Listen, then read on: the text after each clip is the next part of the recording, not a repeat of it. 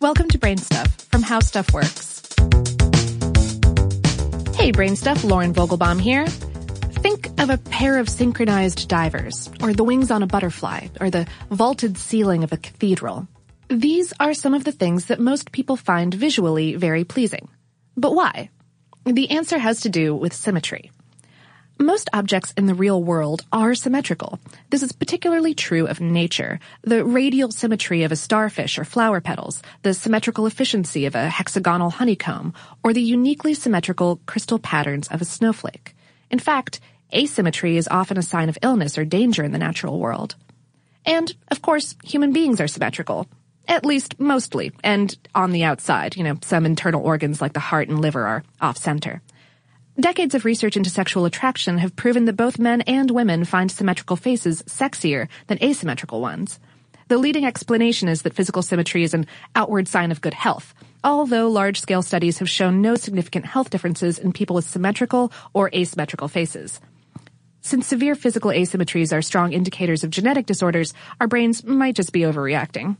The simple explanation for our attraction to symmetry is that it's familiar. Symmetrical objects and images play by the rules that our brains are programmed to recognize easily. Physicist Alan Lightman wrote about this in his book, The Accidental Universe, The World You Thought You Knew. He wrote, I would claim that symmetry represents order, and we crave order in this strange universe we find ourselves in. The search for symmetry and the emotional pleasure we derive when we find it must help us make sense of the world around us, just as we find satisfaction in the repetition of the seasons and in the reliability of friendships. Symmetry is also economy. Symmetry is simplicity. Symmetry is elegance.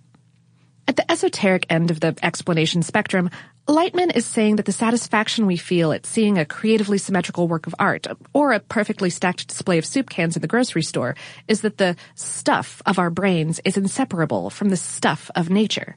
The neurons and synapses in our brains and the processes by which they communicate, connect, and conjure thoughts evolved in parallel to snowflakes and starfish. If nature is symmetrical, then so are our minds. On the more basic end, the pleasure we get from symmetry could simply be due to our mind's need to find patterns and attempt to make sense of things, especially quickly and with a limited data set. Consider Gestalt psychology, named after an influential school of visual perception born in Germany in the 1920s. The famous and famously mistranslated Gestalt motto is, the whole is other than the sum of its parts. Not the whole is greater than the sum of its parts. Our brain is more than a calculator adding up the details of a scene. It's primed to recognize signs of order in the accidental chaos and to follow certain rules or shortcuts to make sense of the world. Symmetry is one of those shortcuts. We spoke with Mary Peterson, a psychology professor and director of the Visual Perception Laboratory at the University of Arizona. As she says, the brain doesn't like things that are accidental. We either learn or are born with certain priors or shortcuts that help our brains quickly determine that we're looking at one particular object or another.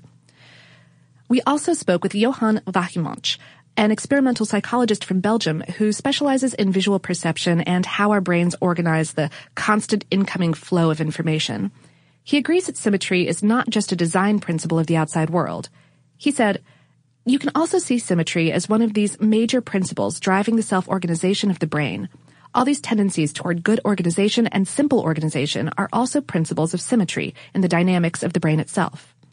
But, on the other hand, too much symmetry can be a tad boring. While perfectly symmetrical designs are more pleasing to the brain, they're not necessarily more beautiful. Both art novices and experts prefer art that strikes, says Wagemans, an optimal level of stimulation. Not too complex, not too simple, not too chaotic, and not too orderly. Indeed, the uh, Japanese have an aesthetic principle called fukinsei, which is all about creating balance in a composition using asymmetry or irregularity.